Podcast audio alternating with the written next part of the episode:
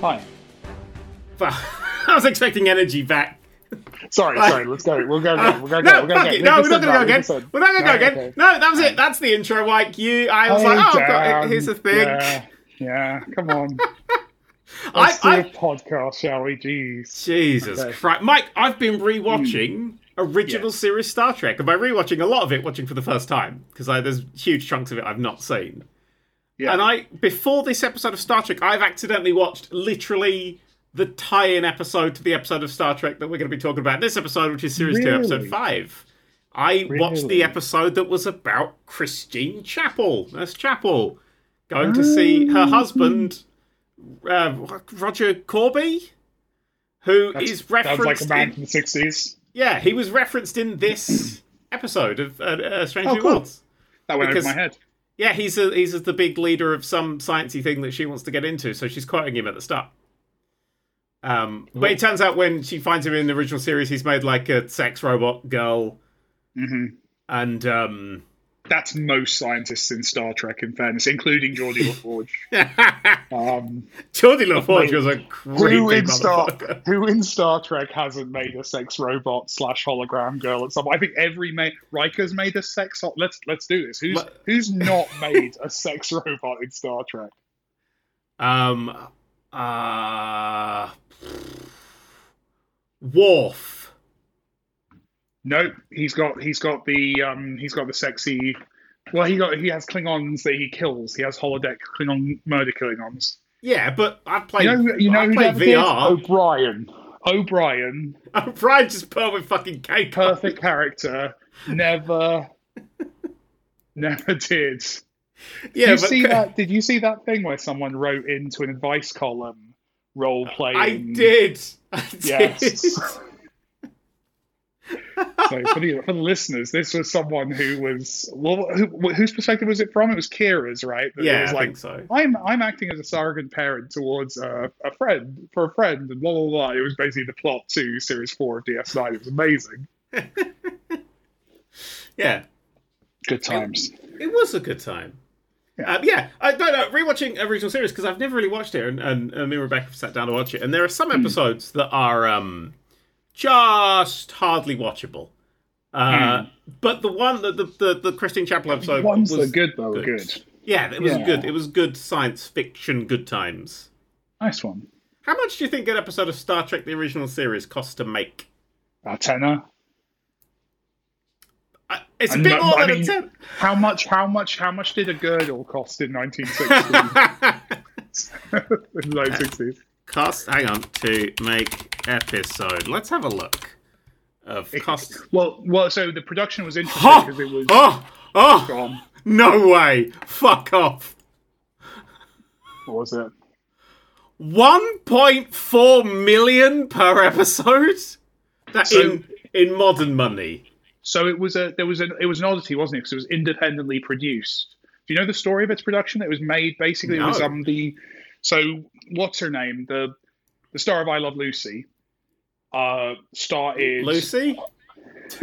Susie something started a production company um herself because she made so much money off of her sitcom. Mhm. and it was made by that production company. And the, it's on it's on every Star Trek episode not Lucy Lou Productions but like Lucy it's Something Lou. desilu Desilu because Desi is the name of her husband I believe. Ah okay. So it was yeah Desilu that's right And so they Ball, basically so they basically kind of changed the history of television a little bit by basically producing a show independently because back then shows were made by the networks they were on. They made it independently and then sold it to the networks which had two cool outcomes which was one it basically didn't invent syndicated television but it definitely was a very early pioneer of that. And then two it made the rights around star trek really fucking confusing for eternity because you've got like the movie rights sat with one studio the tv Yeah. rights with another and blah blah blah blah blah.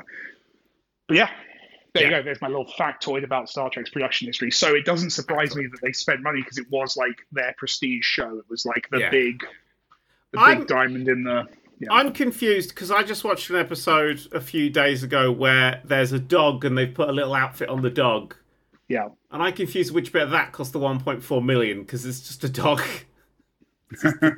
It's just a dog. I think it's Gene Roddenberry's office probably cost most of the money. Yeah, Um, you know he gave himself a good office. Yeah. You know. But that's not the spirit of Star Trek.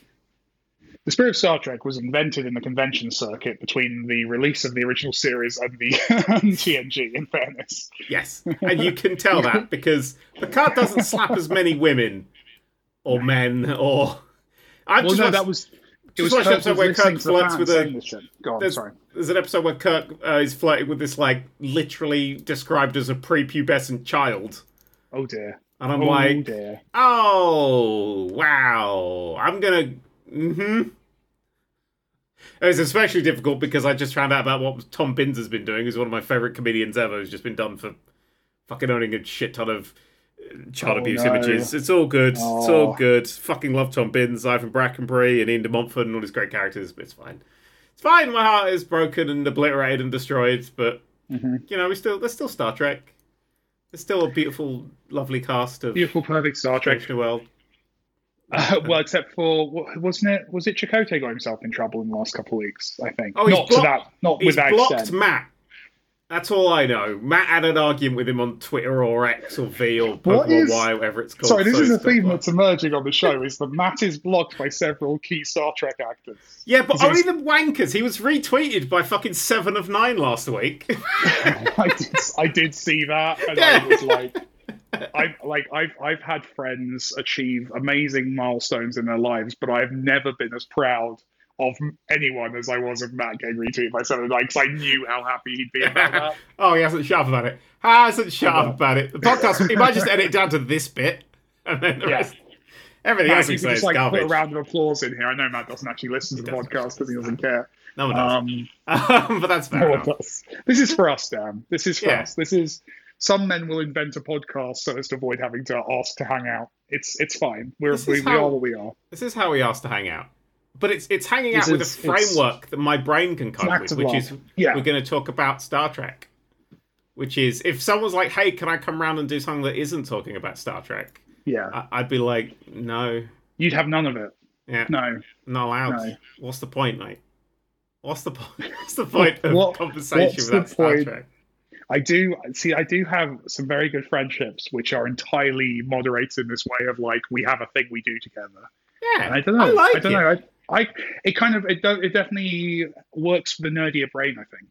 Yeah, Hundred percent. Yeah. It, uh, it, it's my vibe as well. Yeah, anybody I'm friends Yeah. with, I'm just like, okay, let's meet up and do this specific thing. This is our activity. This is Yeah. the box I put you in. Yeah. No. One hundred percent. No. I can Yeah. totally relate to that. Yeah. yeah, Yeah. It's, it's worked. It's, it's the way I like how it works. Yeah. we won't talk about feelings. We'll talk about Star Trek and our feelings So- between and our them. feelings about Star Trek. Which which episode of Star Trek are we talking about today? By the way, what's five? Is that? Tell me what. Tell me what. which one that is. Charades. Oh, it's, it's the it's the it's it's fun with Spock for an hour. Yeah. It's fun That's with great. Spock for an hour while you watch uh, Christine Chapel's Heartbreak. yeah. Uh, but I played incredibly well. I I think I'm attracted great. to every single member of the cast. Like this is this is a bizarrely sexy Star Trek. Can we just point that out? Because like Enterprise on, tried to force it, right? Enterprise was like, "Oh look, they're they've got a fucking oh, here's our the- soap room. yeah, here's the room where we sud each other up, right? It, and you just like that. Yeah. All right, whatever. But stra- just like every member of the cast, you just even like the random people walking past, like they're so fucking attractive. What the fuck? Where's all think Where's all the ugly people? I fuck them all, Mike. I fuck them all. I never get anything done on that ship. I it is funny when you see. I was watching earlier while I was doing some work. I had um, Uncut Gems on, Mhm. which is you. Please never watch that film. It is just an anxiety nightmare. You would hate it. Okay. But I was I was watching it with a director's commentary because I, I do like it. No. And what was re- nerd?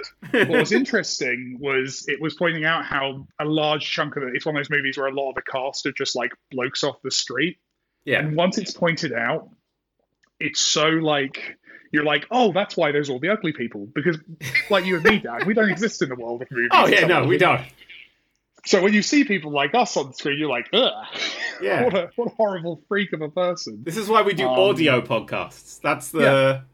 we like, we I do two to- things. Yeah, we do two things really well. We do audio podcasts, so people out Yeah. in the real world can you know do Mhm. that, that, and then we have randomly lucked into batting way above our average with our partners, and that's great. And we'll just 100%. we'll just you know Just we'll leave it there. Just leave it there, like done. Don't know? don't rock the boat. Like Don't rock the let's boat. Hope they happy. don't realise and just kind of ride it just- out. yeah, don't- I really hope they don't realize just I- this how is- fucking problem idiots I we have. are, Mike. this is the problem I have when I go to LA because I spend obviously doing the stuff I'm doing at the Oh. moment. I'm, I'm in LA quite a bit, Yeah, and it is the most because it is just a place where everyone's beautiful. And I remember we went into a Starbucks, and I was just I was just waiting for coffee, and everyone in there was uh, like an influencer. Everyone was like doing Yeah. selfies and doing because we were in that bit of LA, I guess. But like, I just stood there like. I am. People are gonna. There are a lot of people in this room who are gonna Photoshop me out of the background of their photos.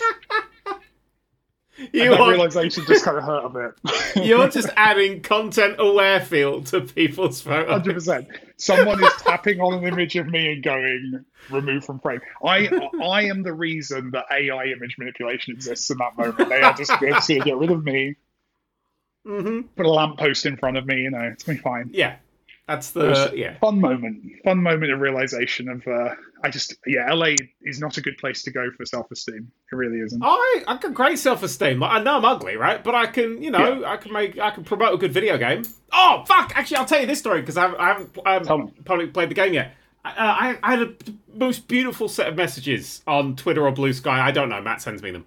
Um, Yeah. fr- from a developer who made Race the Sun, which is a game where you play Oh, the little. Aaron.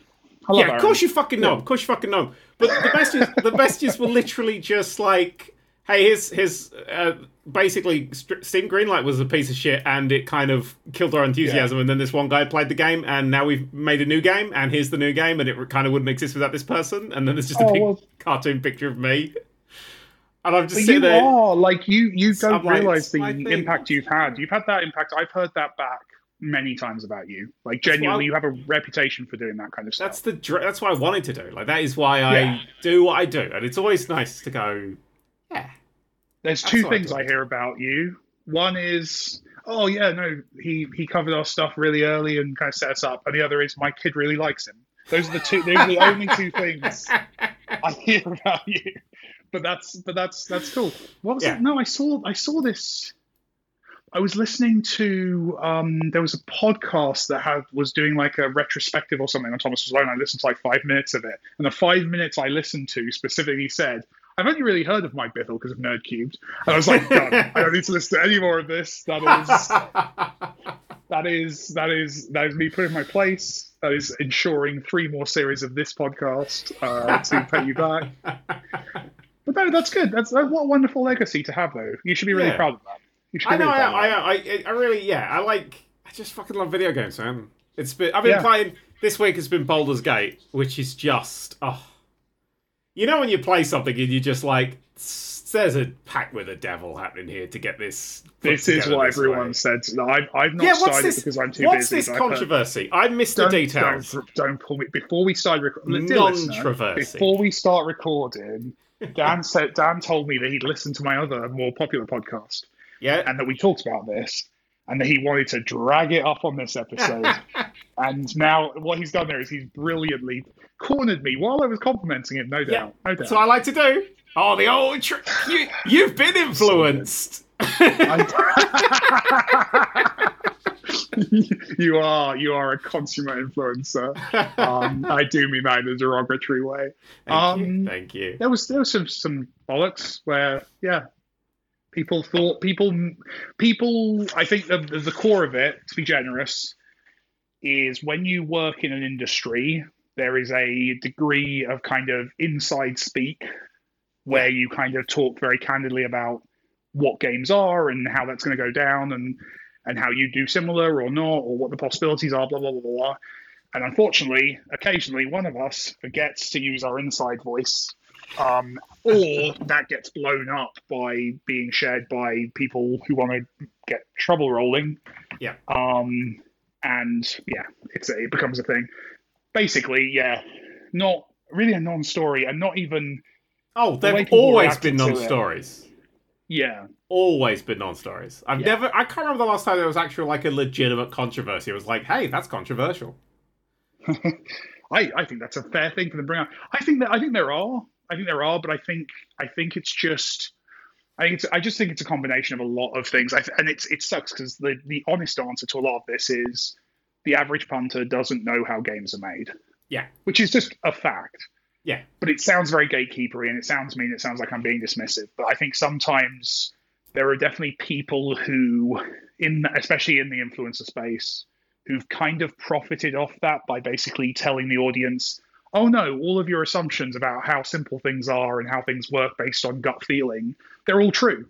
Yeah. Um, and that's kind of, I think, led to just some nonsense basically just the way the way things can be taken out of context or have context applied to them which is untrue and and then and then i think you know as we said on our on my other more popular podcast like there's also i think Xalavier, who's one of my favorite people yeah he could have worded things maybe 5% better but he shouldn't have to in my opinion i think yeah. it, it would be nice if, if it would be nice if people didn't put such negativity onto what was a very innocuous Twitter thread.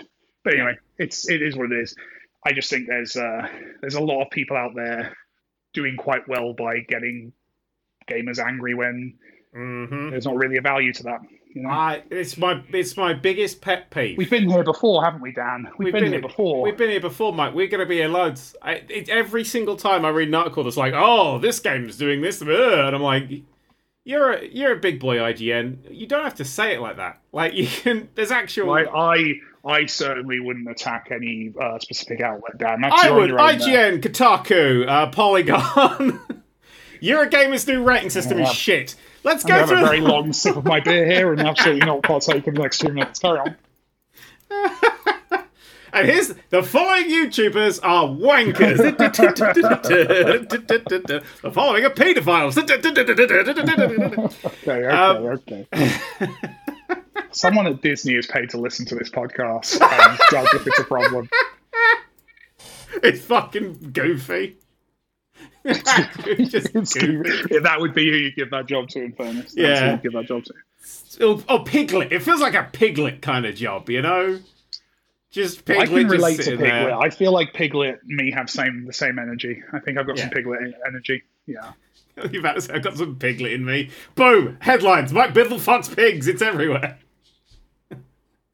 There's definitely definitely jokes there. I'm not going to go down the road of. Uh, what do you think of this week's episode? Well, like seven years ago's episode of Star Trek. What I want to talk about it. Baldur's Gate 3. So, Baldur's Gate oh, 3, have you been playing any of it? no, I'm way too busy. I'm mainly enjoying it through osmosis because my mate Samantha, everyone loves in it, so I'm enjoying watching that play out. So good. So she plays she plays like a demon woman that everyone finds very sexy. I mean, everyone finds everyone very sexy in that game. It's what I love about that game. It's the world's I mean, corniest I mean, fucking game. The, part of the RPG magic, isn't it? Um, I, it kind of makes sense. It feels yeah. a lot more natural because a lot of these, t- it's like, oh, it's like Cyberpunk's like, you can pick your own genitals. I'm like, wow, why? Oh. yeah, what you're saying is, and I think it's probably fair, Baldur's Gate feels like a game made by people who actually have sex, is what you're saying. That, yeah, it does. Yeah. You've yeah. got all these people who are like going on adventures and shit and have things in their heads that could explode at any second. And like, it's kind of like sitting around a campfire and they go, why don't we all just fuck? And they're like, yay! and it's kind of great. It's good. It's really it's not it's refreshing from the sexless video games that we've had forever. It's the different yeah, it's a difference between like maturity and adult. It, it's like it, it yeah, there's definitely I do feel I feel games in general are just being they're just being written more maturely now, I think. And yeah, yeah especially and that's starting to really happen in AAA as yeah. well. Yeah. Yeah, it's it's it's I mean, yeah, I really I just it's such a weird. I know it's kind of an America problem because America's still got that kind of Puritan vibe mm-hmm. that I don't quite understand. But uh, you know, it, it, you know they sent all the Puritans over, and then suddenly, oh, I can't have boobies. But it's it's slowly breaking, and it's breaking when um, yeah. You know uh, other countries make really cool games, basically. but actually, I'll tell you what. I remember yeah. playing Cyberpunk, and I, I installed a mod pack because on on um, Nexus Mods you could install like right. 700 mods in one go right? You just click a button yeah. and it's like, this makes Cyberpunk better. And you go click and it's just a completely different game. Huh. And it just installs okay. and does everything for you. And I'm like, yeah, fuck it. Do it all. Put it all in. and then I'm just Yeah. walking around Cyberpunk and I'm enjoying it, and then just this character walks past me, and she's got a her her her, her lady boobs hanging out, right? Her lady boobs. Okay. Her lady boobs hanging out, and I just kind of, I'm like, oh, uh, and no one's reacting, and I'm like, oh, I just had a little culture shock. Right, that felt like a culture shock from being in this specific culture that exists in cyberpunk. it felt right, and I'm like, That's, oh, a that's a very generous read of something that was. I'm very aware that's not why it was in there for. Um, it's just yeah. people like to see lady boobies. But I, I kind of, I was like, I like that. That Hmm. was that's that's not, and then and then an American ran in and kicked my computer to death, so I wasn't allowed to talk about it. But I, I think that's the thing is when you when you treat sex as part of like the human experience rather than just a taboo, you Yeah. get better, more relatable, more human stories because it is a part of most adults' experience. No, if you listen to this podcast, uh, No, listen- no, unfortunately, no. Sorry. Oh come on, come on, come on. this is why the podcast isn't popular is because you frequently insult the audience. You gotta insult the audience. They know where they stand. Statistically, there is at least one person listening to this podcast while having sex as we speak. What? No. I think so. If you're currently think- having sex or listening to this podcast, think of Mike Bithell's face when you ejaculate. Thank you. Wait for it, Mike. I Wait mean, for that's, it. And there it is. Beautiful. I hope you enjoyed that. Is that not what everyone does? Um, that's that is the elitist joke I've ever done in public, and I'm not going to walk it back. Anyway, hello. Oh, I, I do. I, oh, that's going to be the headlines. Today. Mike Bithell thinks everyone thinks of his face. Someone's typing, ah, woke, Tron, ah. All the comments. You won't be able to see now until the I don't understand what woke means. I keep trying to get it. I just don't get it. Woke. Uh, it was originally. Uh, uh, uh, Oh, I know the original meaning of it's someone who's aware of structural injustice, but like what it means No, for people who use it. That's it. not the original No? term of it at all. No, it was. Oh, I it- thought it was about people who'd become aware of racism. No, it was brilliantly. It was a term devised by uh, minorities, specifically Yeah. the black community, to say "stay woke" because shit's going on everywhere. And white people saw that and went, "Oh, I'll use that." Oh. So it's And not so- about the act of waking up; it's about being aware of. It's about being aware of the things that can affect Oh. you, and then white people stole it and like, look, I'm being helpful. I'm saying woke a Oh. lot, and now it's been oh, corrupted no. because we Oh, can't we let them have suck. anything before we we. we, we really do suck. We oh do. my god! We I didn't know. I. I think yeah. No, I didn't know. I didn't know it began. So it literally changed tense. Yep. Wow. Oh, I hate us. oh. anyway, but yeah, I, I, don't. I definitely don't understand it in the current usage. Like it just. Oh, the current it- usage is just if I don't like a thing, it's woke. Okay. That's what people use it as. They're like, ah, I don't like this thing. Ah, it's Yeah. got it's you can select a penis in it. It's woke garbage. Ah, not everyone's white. It's woke. Yeah. You know, and it just it's just they're like, oh, you, yeah, you go go go woke, go broke. As Baldur's Gate becomes the eighth highest played game ever on Steam. You know, and you're just like, okay. And that's the thing is if, if Go Woke Go Broke was true, it it progressive stuff in entertainment products would have lasted about three months. Yeah.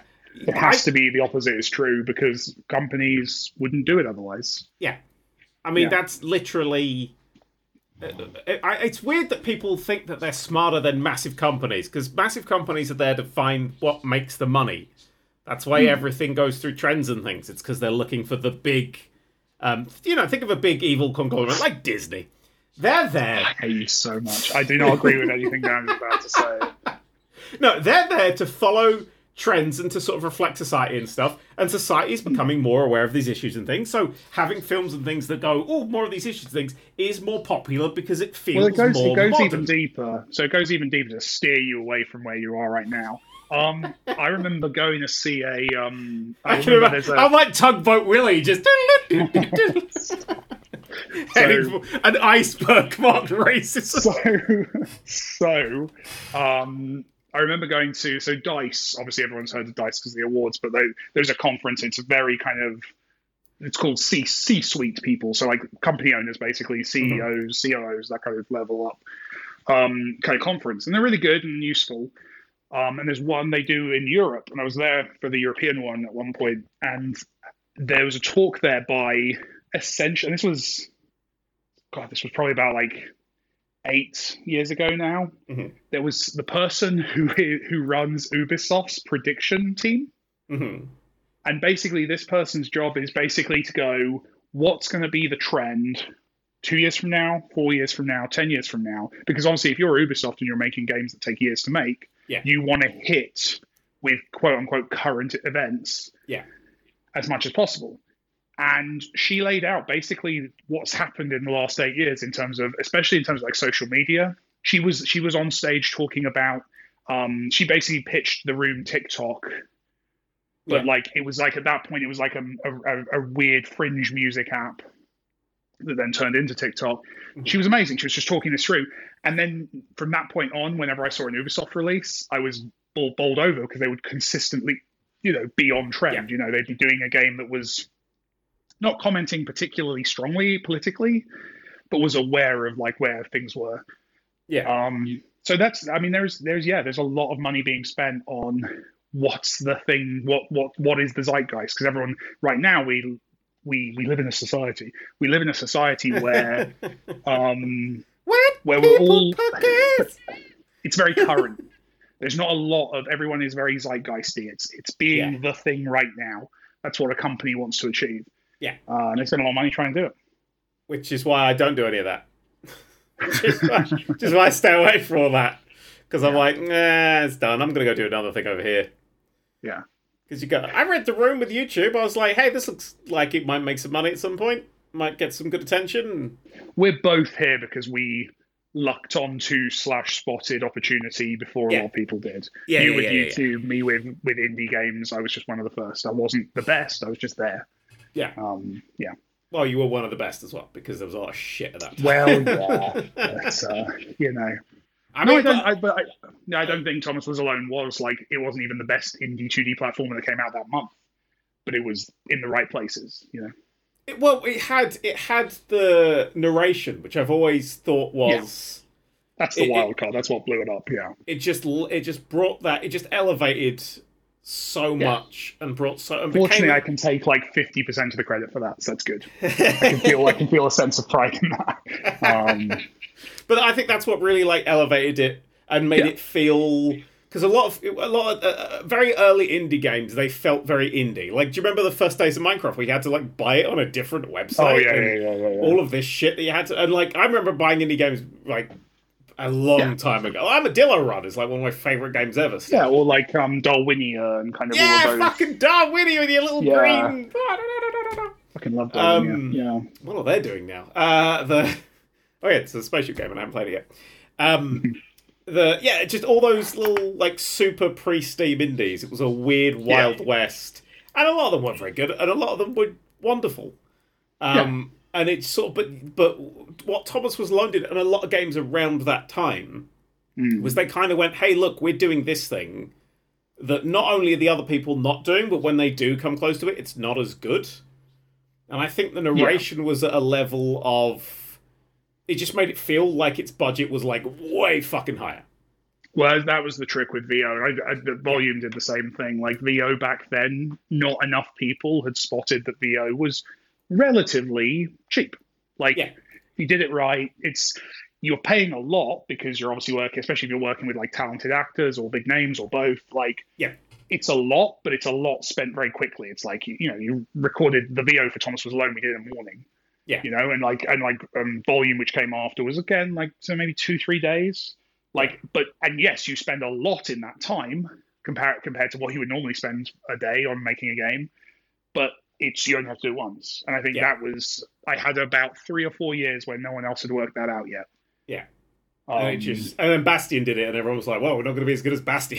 well, that's the other that's the other strength I had back then as well was massive arrogance. yeah, Um, it didn't occur to me. Well, that's just because that thing's good. I can I can do that. It's fine. Yeah. I, I don't. That's something that definitely trails off as you get experience. So that kind of it's what it's one of the things I admire when I meet like young devs now who are like cocky because it's like yeah you've got like five to ten years of still think, thinking about the universe in that way.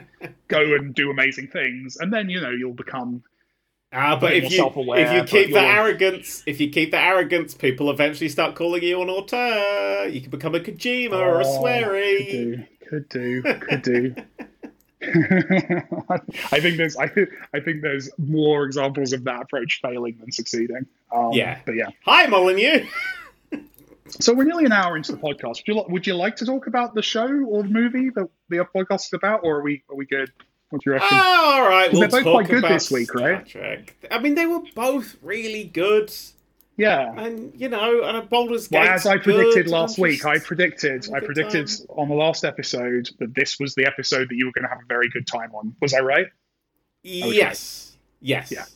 This is and the film episode and film. This is yeah. Also, Yeah. Say yeah, the episode the episode of the podcast. I see what you're. I did. I was talking about our thing. It's fine. Our thing. I Don't worry just don't it. even think Yeah. of this as a thing. It's you know just chat here for a bit. It's nice.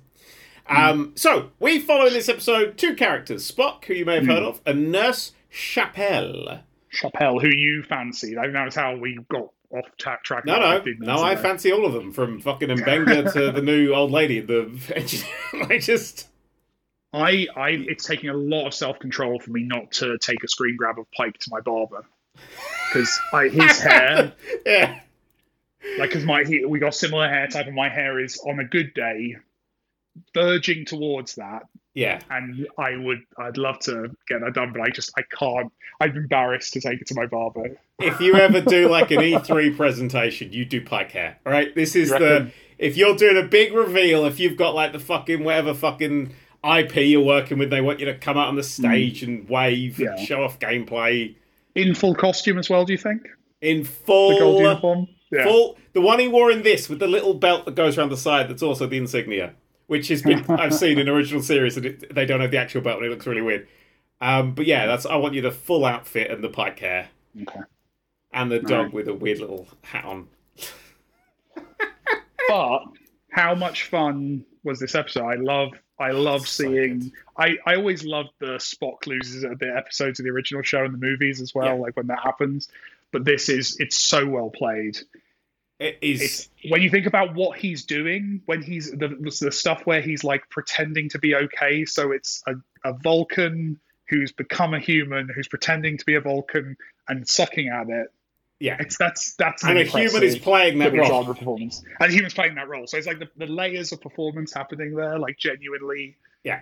It's And in it's because it's genre. People just kind of can be dismissive, but that's genuine craft. That's incredibly impressive that they're pulling that off. Yeah, It- the whole fucking the whole. The, it, I said it. I've said it a while ago. I'm saying it again. I, I think he's my favorite Spock, just I because I just I love what he's doing with the role. It still feels like Spock, but it feels like a younger Spock, and it feels like a younger Vulcan, and it's someone getting to terms with it. And then when stuff like this happens, it's just he's so funny. Yeah, it didn't click for me immediately, but I think he's properly settled in now. And Yeah. it's yeah, I'll I'll watch years of him doing this role. Oh, let's hope. Oh, let's fucking hope. I'd love that. Yeah. A million years. Ten million years. um, I love uh, just the him going into the bathroom and punching the air for a little while is just glorious. Picking up the pi- j- j- everything, all of it. The whole fucking episode was great, Mike. What were you even here for? Why are you doing It's one of those ones where it's so good there's almost nothing to talk about because it's just perfect execution. Him and the, the, the, the way they played it as like teenage as well because he's also these emotions are new to him, so it's kind of processing that. it's that overwhelming. Credit to the hair thing. department again for like doing subtle differences to his hair just to Yeah. make him look a bit more ruffled. That must help. Just losing that Um, line of neatness that holds Yeah. Vulcan society together. So, yeah, they're all about the the, the daily uh, fr- uh, fringe trim. That's that's the entire community is built on that.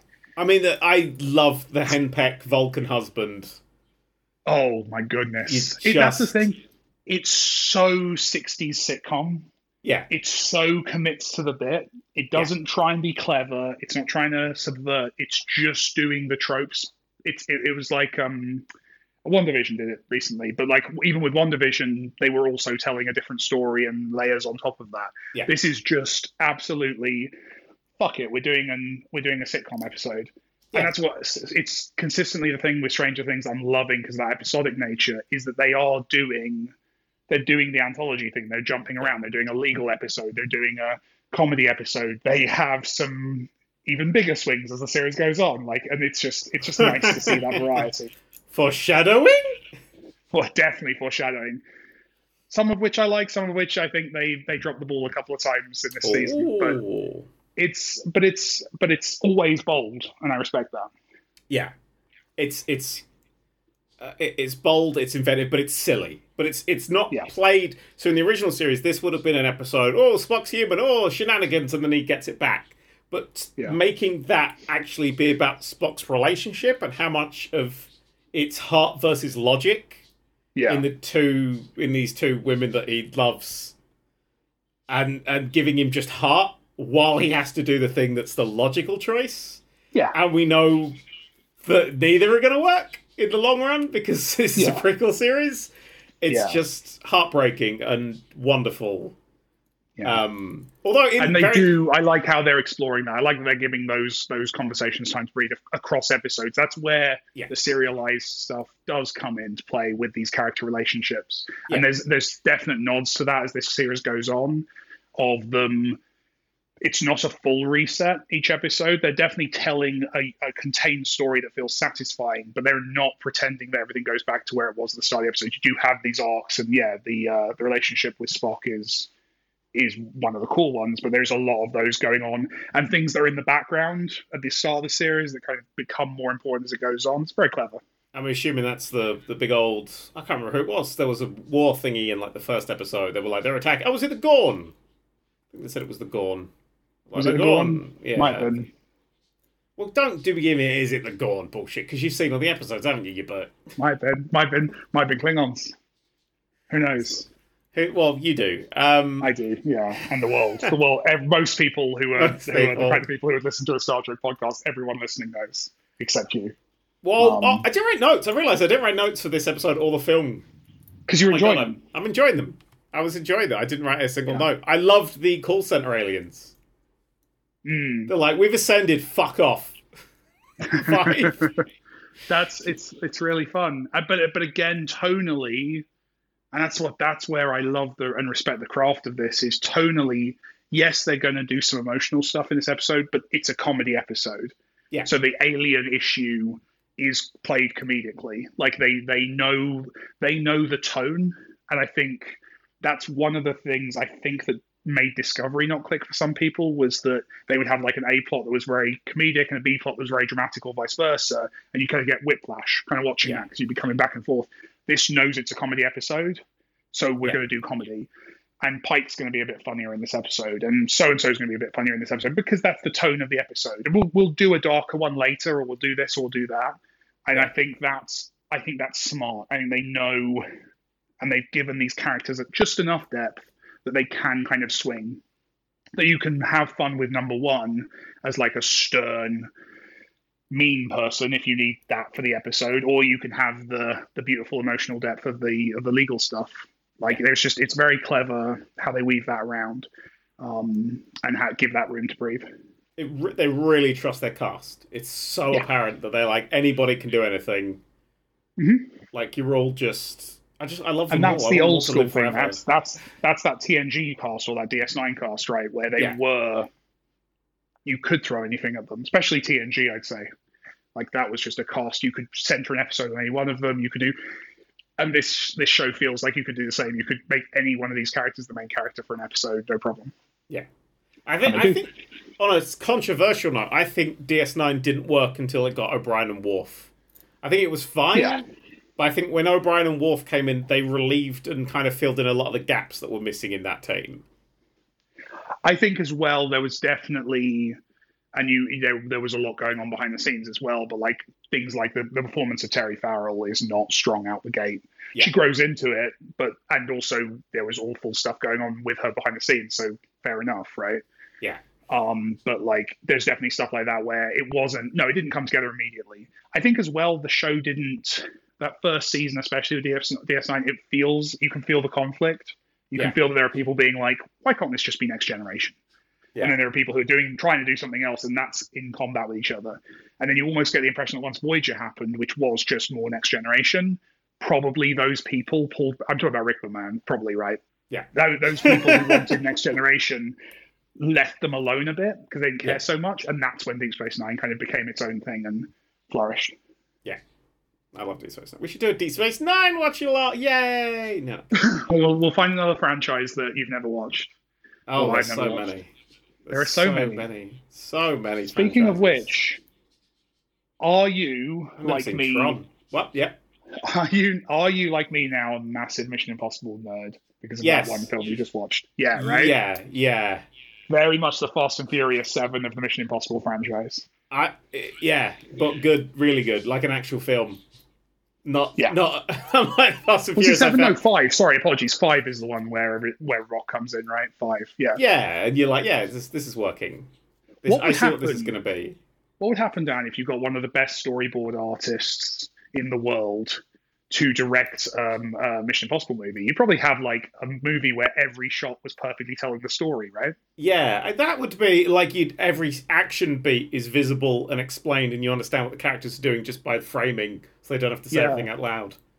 Yeah, you probably also have a lot of wit, a great deal of humor injected into every choice being made. You probably Yeah. wouldn't have to lean on the gadget so much. In fact, you'd probably make it the subplot of the entire show that nothing works. Yeah, Um, that could be a fun theme throughout the movie. fun thing because it gets you into the situation, and then you get like a midpoint, uh, Yeah. midway through every single incident, and then it's sort of it. Legitimately was one of the best films I've ever seen. I loved it. I loved it from fucking start to finish, Mike. I've seen, I've seen. We're talking about Ghost Protocol. Um, Yeah. I've seen Ghost Protocol. I think about fifteen times, Yeah, maybe twenty. It's a It's, it is pure comfort food for me. I will put that movie on all the time. that's the. Is that the best No, in the beat for beat. franchise? Would you say? It's generally thought of as a turning point, but not the best by most people. I think it's the best. Shit. I thought it was I think it's the best. From this point on, the general fan reaction is that they keep getting better. I would say, Okay. I disagree. I so I disagree with that. I just I think so. This is the last one that doesn't then lock in a director. So from the next movie onwards, it's the same creative team of the director and writer. Well, it's a writer director who takes over along with Tom Cruise, and they basically steer the franchise from this point on. Mhm. I I loved Brad Bird's take on it. I I do think something's lost when he steps away. I Um, did send you a message still very good. immediately, didn't I? When Yeah. I was watching it, I was so like, I sent a picture, and I was like, "Wait, Brad Bird, fucking You're Ratatouille, excited. Incredibles director Brad Bird." Did you? I'm interested. This is something I wanted to ask because I didn't know you were not going to know the director until it literally came up on screen. Yeah, I'm avoiding At everything. what point? So, at what point in that opening sequence, the prison break stuff, or the uh, or the stuff before it, did you lean forward and go, "Wait a minute, this is good"? Like, what was the? Did you or did you not? Like that prison sequence to me is the perfect. Action It was when he scene. turned back into the dangerous place, and I yes. went, "Oh, someone's paying attention," and I don't know why he's going back. Is it to save the guard that Simon Peggs had killed? No, that guard's still getting beaten up. that that guy's dead. That guy guy's- not coming out. That guy's dead. That guy's Let's dead. not talk about that. The little mouth sorry is perfect though. I did like Yeah. that. Yeah. Uh, so turning back for me, it was when when the um because I didn't go in knowing it was Brad Bird movie. Mhm. So either so for me it was when the um when the action starts syncing up with the music, which I just Oh, that was good well. that Ah. just immediately got me. The stone, him putting the stone back into the wall, and it's Mm. it's weathered, it's smooth, so it means he's been there for a while. I Yeah. thought was a really nice little explanation of what he's, you know, just like how long he's been there for.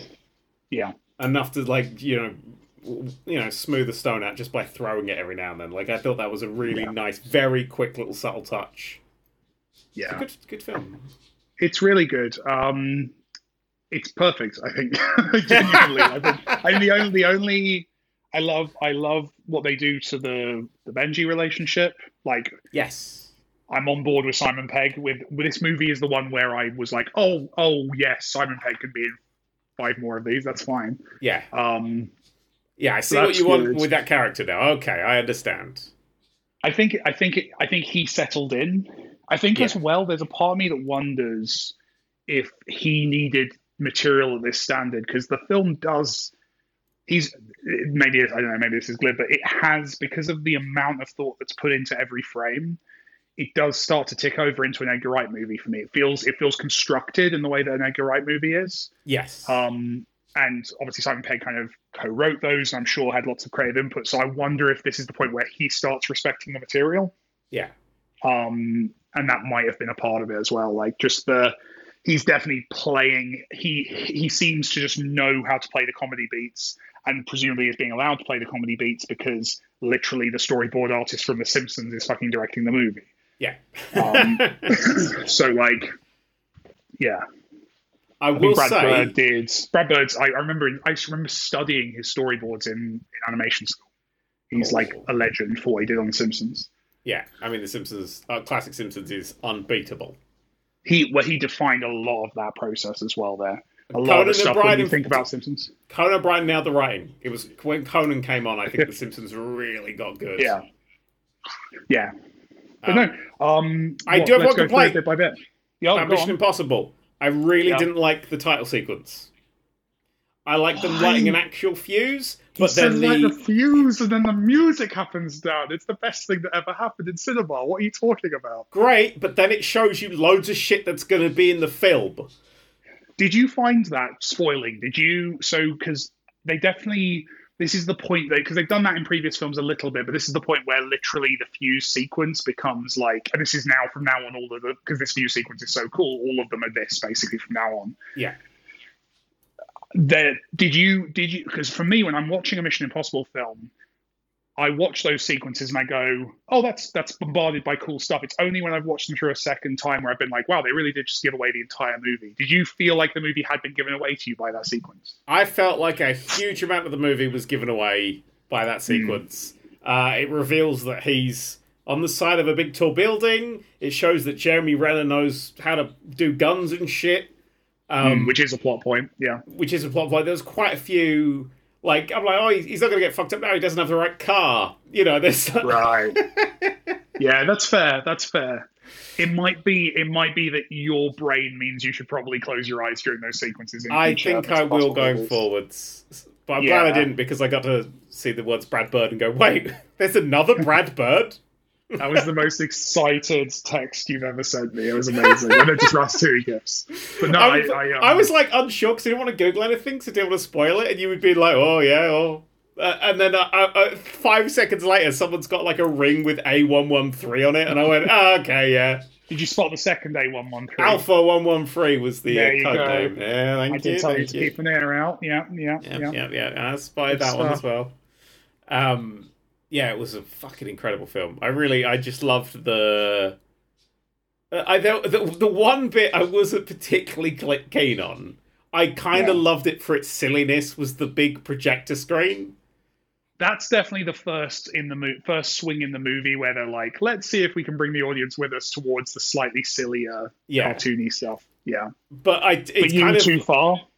it's a it's a for me it was just a plan where I'm like this plan falls apart if there's like someone wants to come down the corridor or Yeah, there's another yeah. guy or someone Yeah. is walking past a different corridor Mm. there's like a hundred ways this plan goes wrong because if you've Yeah. got the guy in the in you could distract the guy just distract the guy and sneak up the four feet to the doorway like this Yeah.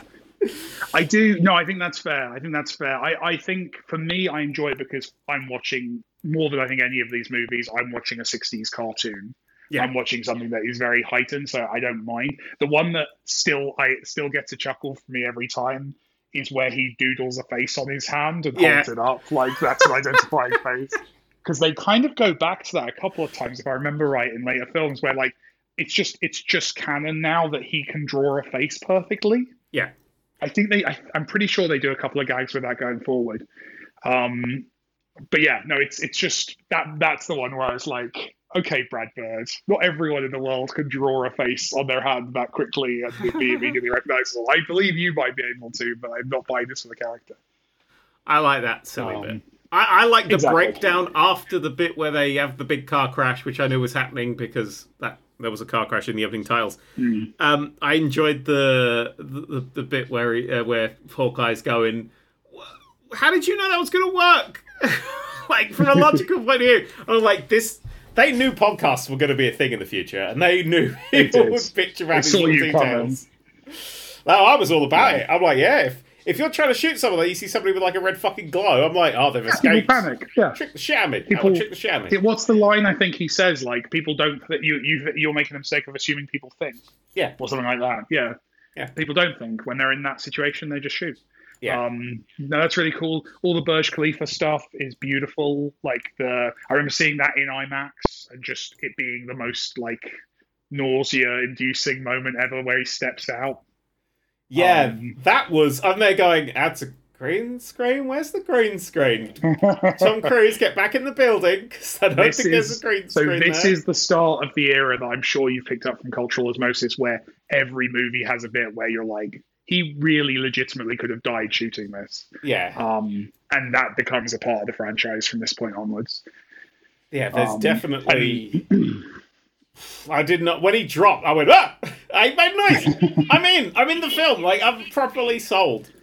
That's But logical because you've seen him climb mountains in the franchise before. yeah, It's a really sense. clever use of like a thing we know that character can do. Yeah. And they don't break those rules. They are they're always ridiculous, but they are using always skills that were largely established in the second movie. Like most of the most of the big stunts from this point on specifically are referencing the second movie because that's where he does all the weird shit. yeah. Um, The second movie is, of course, the best one. Uh, well, this is I'm now my new is this this one? Yeah, This this, one, one I think this one is me. my favorite. I For think me, this is the yeah, point. Four, two, one, space, space, space, space, space, space, three. Yeah, I'd say that probably. Yeah. I'd say that probably. Um, there's an interesting thing about the production of the rest of these movies. I think I'm not going to tell you because I think it'll color your opinion of them. I'll come. We'll come back to that like at the end. But yeah, it's it's a um. No, this for me, this is the one I go back and watch the most for sure. Yeah, it was uh, To the like extent I'm actually kind of excited to go for this podcast and actually watch the. The, the next few because I've not seen them anywhere near as many times as I've seen like this one I literally can quote and, and me and Kerry yell quotes from this movie at each other constantly um I bet, oh, the amount of times I bet you said, "Yeah, it seemed like a good idea a second ago," or whatever it was when he's out on the side of the of Is the this hospital. the one where it's? Is this the one where it's not everything's going to be gold? That one, that that, not every idea Yeah. is going to be gold. yeah, That I think one or both of us say to each other on like a weekly basis. it's not all going to be gold. Um, I I Yeah. really like. There's bits in this film where I'm just like, this is a, a real fucking master craftsman putting these things together because you've got he Yeah. needs to climb up the side of a building to get to a thing, and most films will be like, okay, climbs up the side of the building, he gets some core shots on the inside, does a laser beam, he's inside, and then he'll fight some dudes in there. This one, his one of his gloves fails, but then it kind of comes back in the wind, and then it fails again, and you're kind of like, Yeah. oh, that's a great little moment. And he's drops, but then grabs on again. There's a great moment. He's the whole fucking. He's got to get through the glass sparks. That's what caused him to drop. But then he's got to Yep. get back. And then he gets back, but the thing's too short. So he's like, okay, I'm going to do a run up, which you think is the solution. But then he bangs his fucking skull off of the top bit because he's slightly over egged the pudding. And then he's he's got to be saved by him. Like every bit of that, every Yeah. it, and all of it telegraphed ahead of time and, and Yeah. explained to you in terms of they repeat how many floors it is. They tell you how the gloves work a bunch of times. Yeah. Oh, it's It- perfect, and you, it's one that you will you will enjoy rewatching Yeah. and spotting how much table setting there is early in the film and how much they're establishing stuff for you.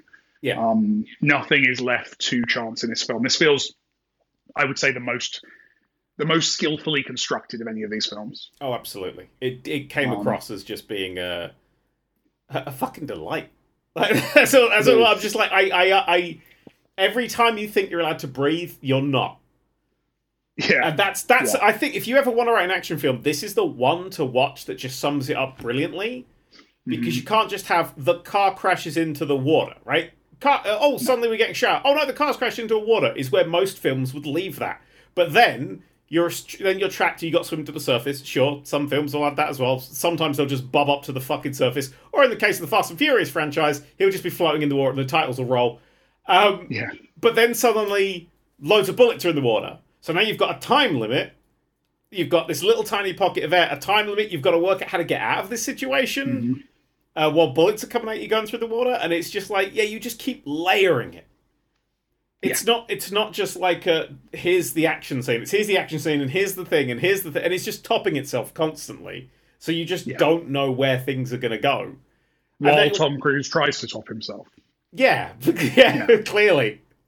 Like he climbs up that when he's climbing up the thing, and you see that dust storm rolling in, and you're like, "Oh, jeez, he's gonna have to climb in a dust storm." But it's not. That's for later on in the film. No, that is that is yeah, that is that is set up for later. There's there's so many bits like that that you'll spot on a second watch where you're like, really, they foreshadowed that this early, kind of thing. Yeah, Very clever. It's very That- clever how it does all that. the t- the the chase through the sandstorm was fantastic. Oh yeah. That I love that so much. but even just like the the the the way in which oh my god, my brain just froze on what I was actually going to say there. That's wild. That idea just went straight out of my head as I was, as I was forming the sentence. Um, I, I, it's just yeah, it's it's it is that construction. It's just so elegantly, cleanly constructed. Yeah, There's there's just so many moments that are just and there's no cheating either.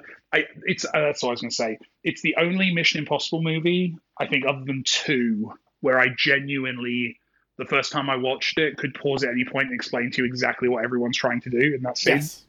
Uh, it was a point I was going to make up. Even when they they're introducing these characters, they're literally in a genius bit of fucking setting up the room. One character is on one. The character they've got to do one thing to is on one side, the character got to do the other thing to is on the other side, and they can literally point to the two sides, and it just separates them off, so they're never really in the same shot at the same time. So you can just go, yeah, boop boop boopity boop boop. I will criticize. I will criticize the app that they use to detect uh, assassins. Bit too slow.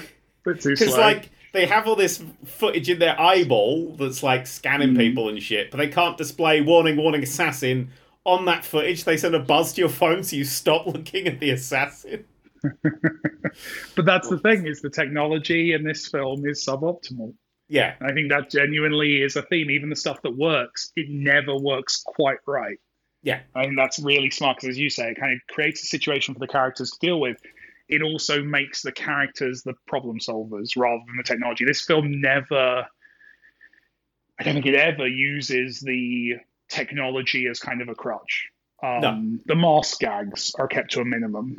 yeah. Um, it does them very cleverly. It doesn't feel showy.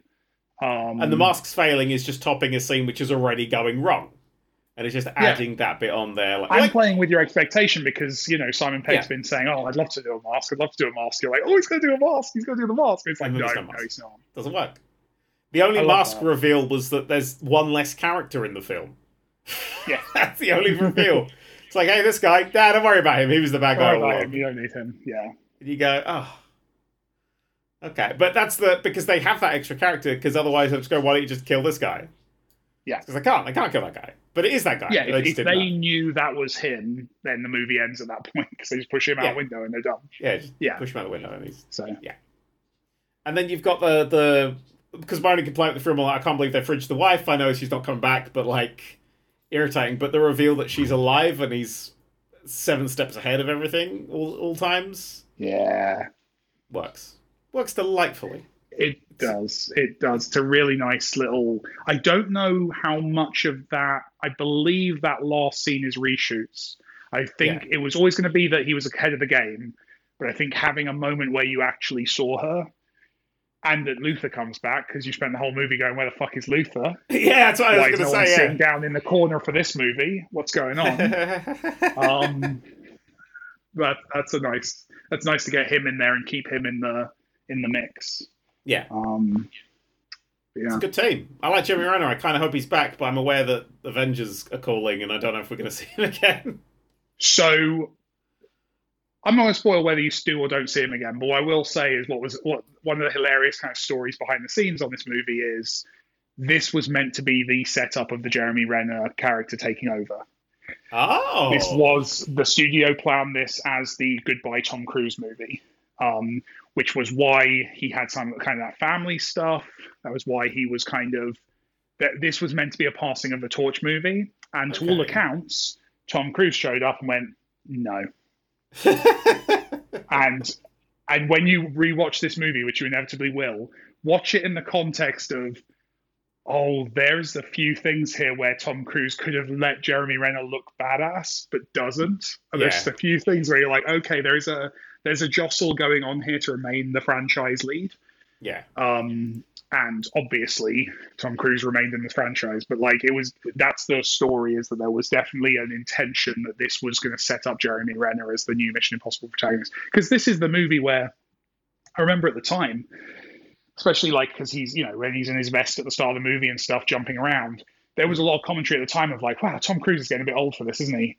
Um, do, people, really want to watch Tom Cruise in this role anymore? that was definitely a prevailing thought at the time. Yeah. I mean, Um, I, w- yeah. I'd watch him forever. He's old. I watch him old. Old Tom Cruise. I, You- I love Ethan you Hunt. will get to watch Tom Cruise in this role for quite a few more movies. You're fine. Um, but it, but it, but it does make sense in the context of like that was definitely the conversation. Yeah. Um, likewise, this is the era of wow, the Indian market exists. Yeah. Um, so, so we have the, uh, the the final act taking place in, in India with I forget the name of the actor, but he was a mega star at the time, and he's in this, and I think he's in Slumdog Millionaire as well. Um, I've never I seen can't that. remember Is the- that is that a franchise we could watch a hundred films of? or- Slumdog Millionaire. Yeah. it's a, it's a, it's actually I don't know what the concept. I, I really like Slumdog Millionaire. I assume it's one that probably has been reappraised a bit in the modern era for, for a few reasons. But like, it was a great film. Like, and it's um, oh, what's his name? Why am I forgetting his name? I'm gonna literally have to look at my shelf where I have a book by him, Uh-huh. um, because that's the only way I can short. Danny Boyle. Um, Danny Danny Boyle Boyle. directing, who I love. Um, so yeah, I, I like that film. But no, this so this guy who I'm forgetting the name of annoyingly, this was like his. He was. he was Anil in a- Kapoor.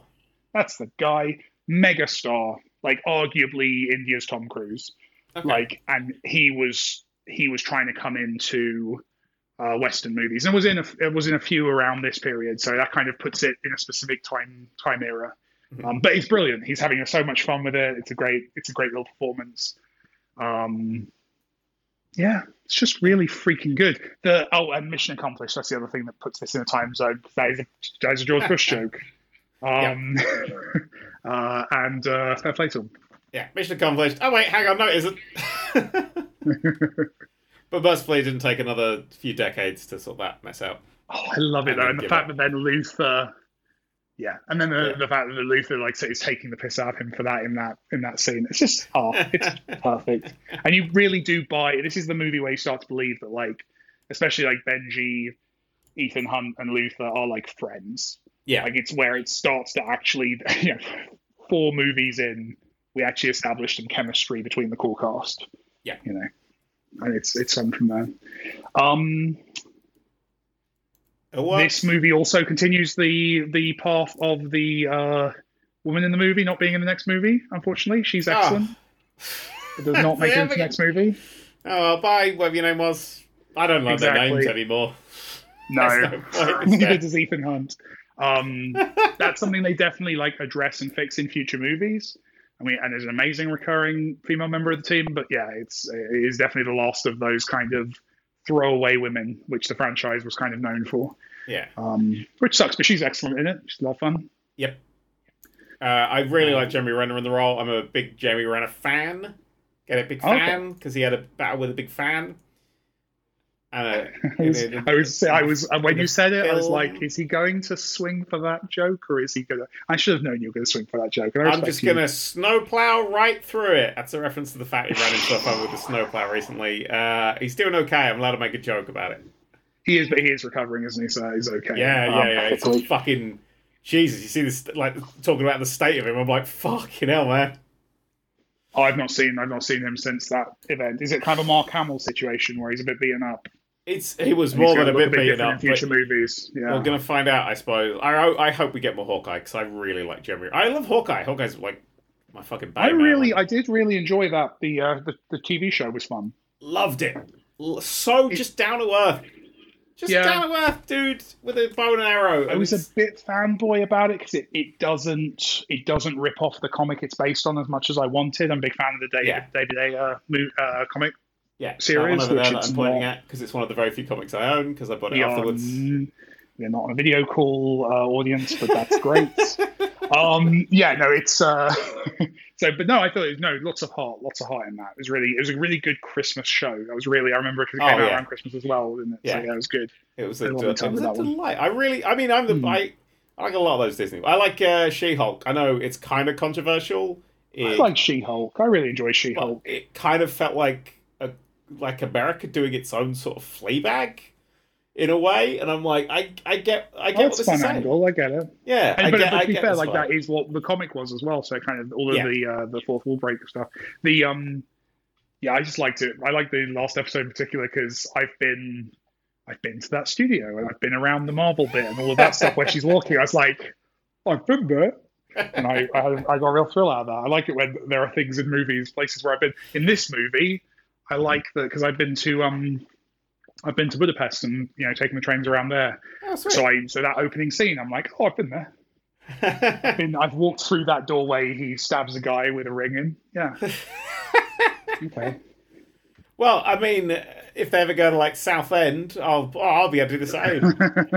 Helsinki, Yeah, I've got price. Helsinki under the belt, but. Trying to think, is, do they go to Helsinki? Helsinki feels like a location they must go in one of the movies. oh, everyone ends up in capital cities. All the stuff happens in capital cities. If you're going to do like one of these trade-offs, just do it in like a cabin in fucking somewhere where no one knows it exists. One of those countries nobody can name. I bet that. I bet that is. I bet they do that. I bet that is in the real world of espionage. I bet there's very Yeah. little actual spycraft happening in London. Yeah, Um, Beauty, why would you do that? That's where all the morons are that think they're spycrafts.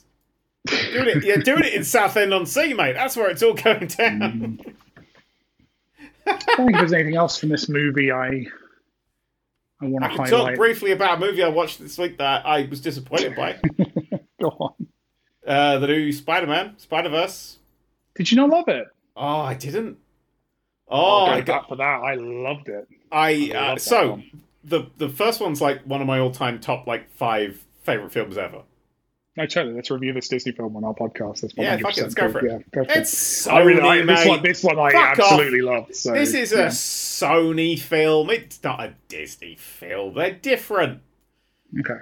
Yeah. Um, no, I'm, I'm gonna, I'm gonna take your word for it and not check that. No, I, I know it's Sony. Yeah. It's it's the Spider Verse, as they point out by doing a scene in the much beloved Venom corner shop, which is the one moment where I was like, okay, I. Yeah, okay, I, I see where you're, what you're going for here, but like, hmm, okay. Yep. Uh, a scene that I had to look up what it was about because I've not seen the Venom films. they're Um, fun. They're fun. yeah, I've heard they're not kind of like two they're thousands superhero movies. It's like no other yeah, superhero yeah. It's a, it's a, it, yeah. And, and if you if you like him as an actor, you're gonna like it. what's his name? It's- Yeah, him. I like oh. him. Locke. I don't know what his actual name is, but Locke from the movie Locke. Yeah. Tom. Tom Hardy. Tom Hardy. That's right. That's it. Uh, you know, I, I see. I really like the first one. It's one of my favorite films ever. Mm. And then the sequel, I waited until I didn't want to go to the cinema. That's, I hate cinemas. I'm going to wait for it to get its home release. So I sat and I watched it, uh, and I thought it was visually absolutely spectacular. Mm. And then at the hour and a half point, I went, I'm really fucking tired. And this film doesn't feel like it's started yet.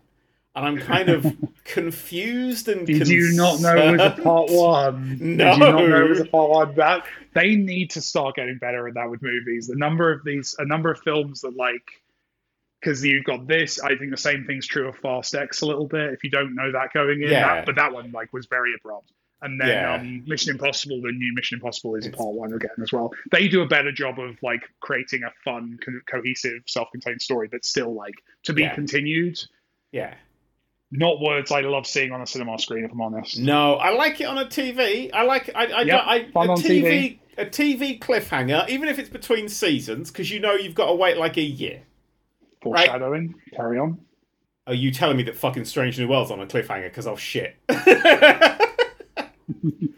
oh no, they're not doing their best of both worlds, are they?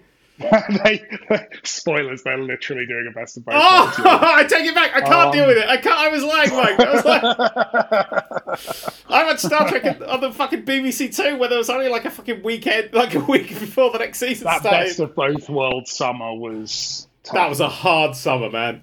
I was so young as well, and I was like, I don't.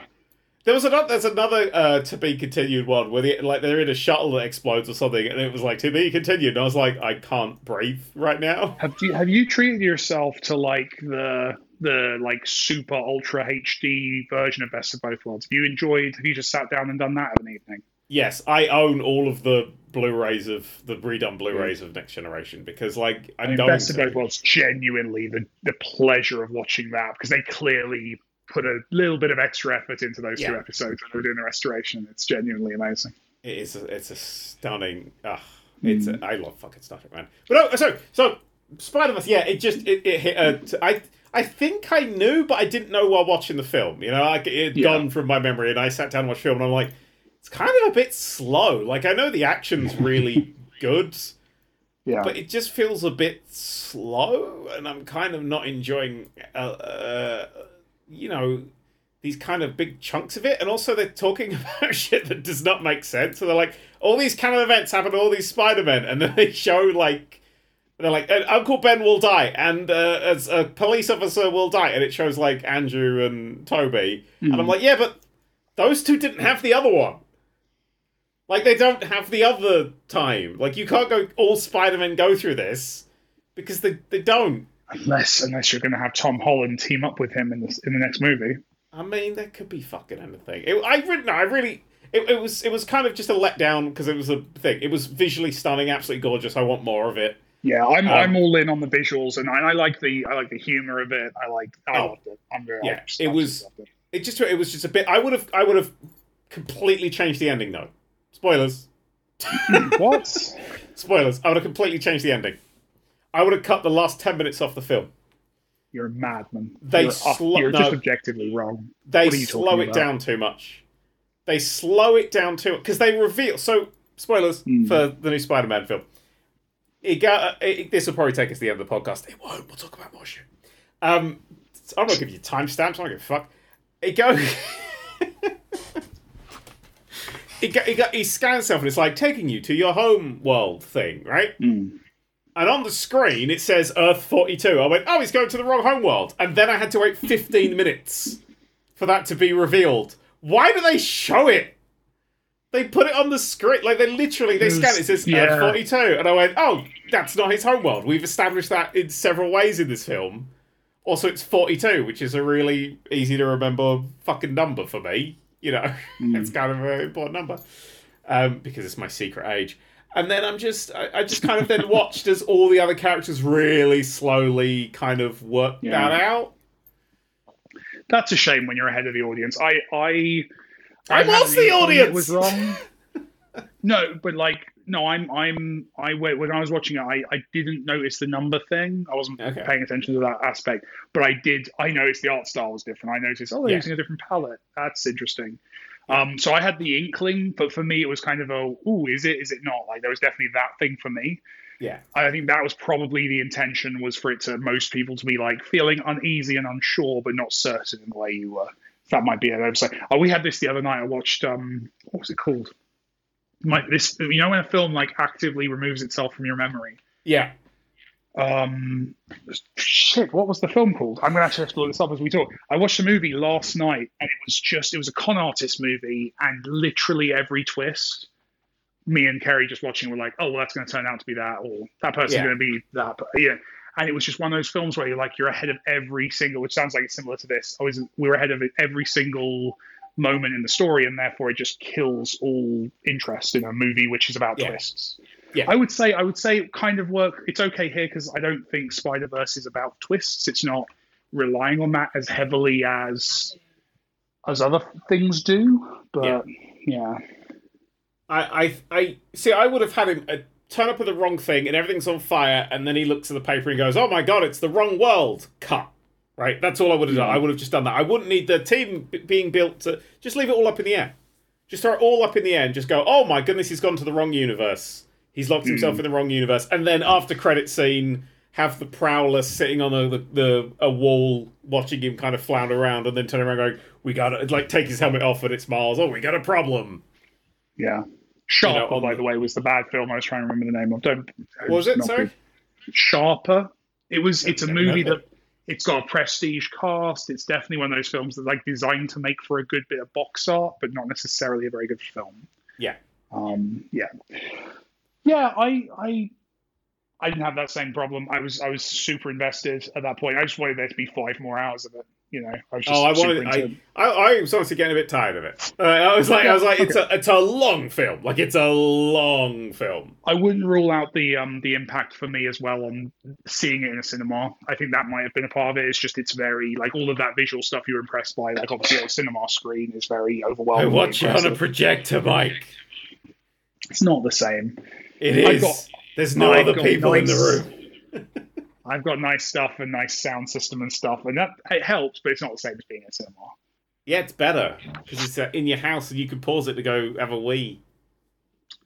I, I, yeah, I don't know. I, I'm, I'm old, I guess. I just like, I like the, exp- I like. The You're old. You should know what it's like to have to get up and go do a wee. that that was the most planning I've ever put into an experience was going to see Avatar, the new Avatar film at the oh, cinema. oh, Endgame And like me. being like, can I have a drink this morning? I probably Yeah. shouldn't have a drink this morning. I- Probably I want to go into that movie dehydrated. Okay, so if I if I if I have a drink now, that's three hours away. Is that going to work? I'll get a little bottle of Coke and I'll I'll have half of it in the first hour and I should be okay. I was like literally like figuring out like a military campaign to see that movie. exactly the same with Endgame because I was like, this thing's three hours long. I'm not going to want to miss a second of it. Yeah. Like, I'm not going to piss. I'm going to just eat chicken nuggets. They'll bolt me out. It'll be fine. it's a good, it's just a good time. and whole day worked for it. It's when we were shooting Ashens and the Polybius heist. So I was fucking exhausted as well. That was great. I hated Hmm. Were it. I there hate more being- Polybius heist lines that now make sense to you from this film? Was there No, anything in there? that was the that was the only. It appears to be that was the only one that I've uh, recalled. Oh, okay. The only influence was the older ones that people have seen. That Um, makes sense. Oh, I have a random question for you. It's just going to be completely random, and I'm not going to explain what it is on the podcast. Um, I was I, the social network movie poster. Can you So weird. I've it? got. I'm literally the second you asked that, I'm looking at. I'm looking at it There we go. because I because I've got because I've got the record. I was listening to the record earlier while I was writing, so I literally my face is on. I'm looking at Jesse Eisenberg's face right now. That's so creepy. That's so That's creepy. good. Carry on. Okay, Yeah. no, that was it. That's all I just wanted to know. I, I just had a discussion with somebody. I was like, he's a, it is like a really well known poster. Like, I argue that that is a really well known. Well, for me, it's a it's one of my favorite records. So it's like on my shelf in a visible position all the time. So I'm probably a very bad person to ask. This is literally like on my wall. Um, No, that seems like a good. If you got it on your wall, it's a good poster. You're not gonna put shit on your wall, are you? You don't have like fucking like kids running around with those fridge magnet monstrosities that they draw. Oh, it's a cow. It's love not a fucking cow, you idiot. It looks. I did love the film as well. What? I liked, I liked, I like, I liked. What? Um, I'm just going to push past it. I, Yeah. I'm a big Fincher nerd, so I, I love the film as well and the soundtrack. And I like Aaron Sorkin on a good day as well. I'll admit it. I Oh, quite no, like I love him. dialogue. I'm. I'm A lot of people are a bit sniffy about old Aaron Sorkin, and they got good reason to be on a lot of fronts. But in terms of as a writer, I quite like his. I, his, I, he's dialogue. definitely more hit and missy than. But when he hits, like you get the West Wing or Studio 60 or something fucking fantastic. I, um, I really like Steve Jobs because it's again it's Danny Boyle. So I, I just love Steve that. Jobs For one. me, that's a fun team up. Say again. I've never seen Steve Jobs one. Oh, oh, you should watch that film. That, that film we is just very, very. You would love that film. Okay. I, I, I, because I'd never seen Steve Jobs talk until this past week. And neither has Michael Fassbender, who plays him in the movie. um, no, it's not true. So it's so there, it was. So this is one of my favorite like weird film things. Was there were two Steve Jobs movies. Yeah. One was um, what's his name? Oh, that '70s show. Never Tall seen it. guy. Fuck. Everyone's yelling. Reginald Squidab. but he looks exactly like Steve Jobs, and he's Okay. doing a very bad impression of Steve Jobs for the film. And it's a classic biopic kind of thing. Of There's literally a moment where someone's listening to a like a a disc man, like CD Mhm. player, like portable CD player for our younger audience members. Um, and he looks at it and he's like, "How many songs does that have on it?" And the person's like, "It's like a CD, so like 15 songs." He's like, "I don't know, man. I think something better could be done." And it's like, and the camera lingers on his face as he ponders the future of music. It's that kind of biopic. It's shit. It's like, um, yeah, it's just terrible. That one was the one that everyone thought was going to be very good. What's interesting about Steve Jobs, and by the way, I'm going to have to watch Steve Jobs tonight just because I'm talking about it and it's reminding me how much I love this film.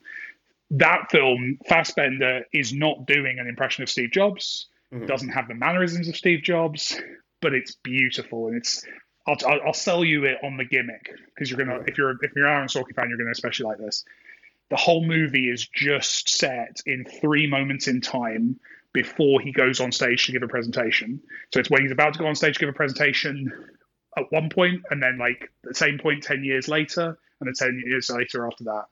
And it's all the conversations he has with people before he goes on stage. And it's fictionalized in the sense that they basically compress all these stories about Steve Jobs into like a, an Aaron Sorkin walk and talk. You Yeah. could you could watch it episodically. You could watch like forty five minutes of it's just you know or half an hour. I don't know how long each segment is, but like they're just beautiful vignettes.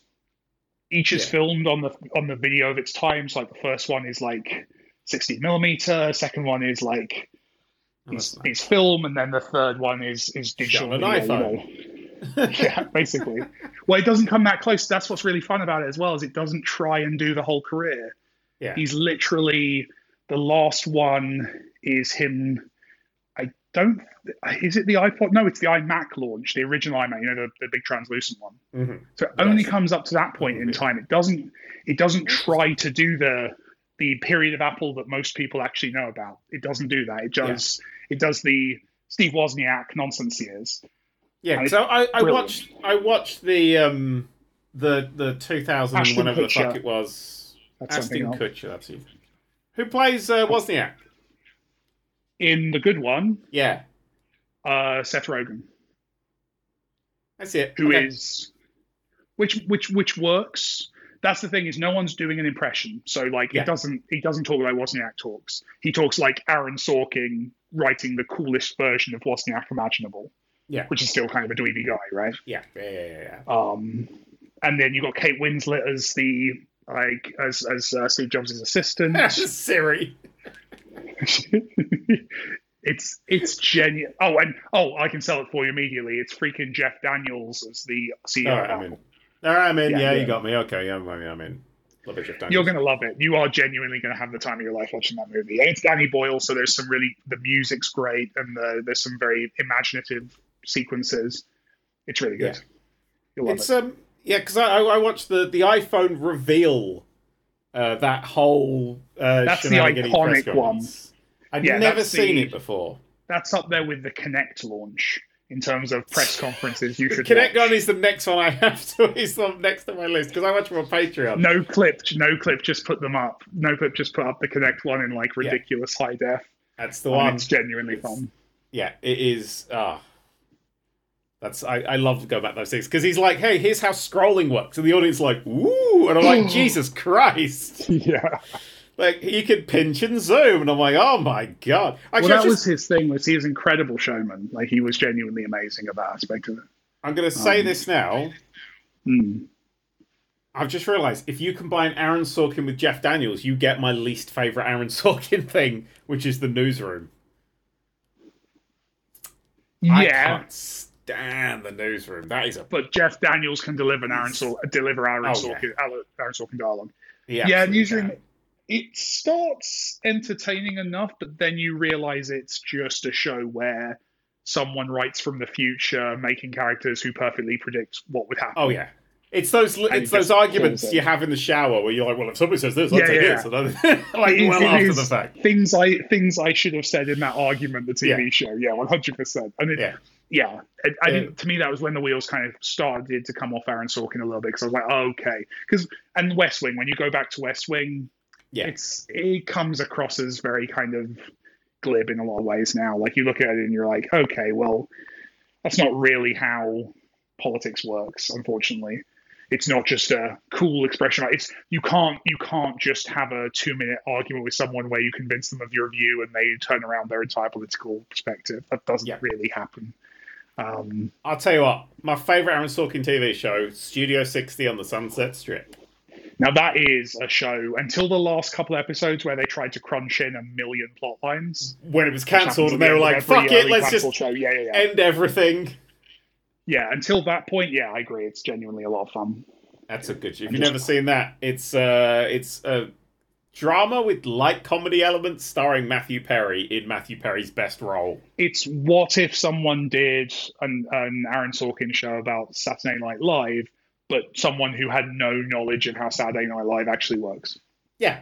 If Saturday Night Live was run like the White House. it's it is still funny that 30 Rock was the one of those two shows that like nailed it because they came out at the same time, didn't they?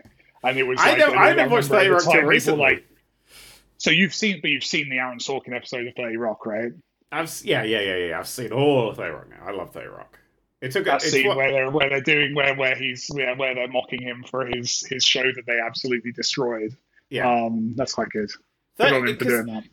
30 Rock's one of those shows that I, uh, I, I I had it recommended me for ages, but I'd never watched it because people, when they Hmm. recommend me American TV shows, they go, "It's funny." I'm like, "Is it?" It's one Is- of the better American funny? sitcoms. Yeah. Because like, there's some shows. What's the What's the Parks and Rec? Jesus, I can't get through an episode. It, it's nothing there. that is yeah, Yeah. it's it's it's it's decent like background it's not Yeah. you wouldn't want to I have don't sit down ADHD. I don't do yeah. background. I don't have like a, a oh there you go then then you're not Yeah. gonna like Parks and Rec then yeah And I'm like, because I like The Office, and I'm like, oh yeah, fine, let's, let's do this. And I'm like, oh no, this isn't. But the Thirty Rock is a, a mad, very weird, very Hmm. silly show, which I, yeah uh, with so many surreal bits, which I was not expecting. Which is always, I'm always a big fan of surreal comedy.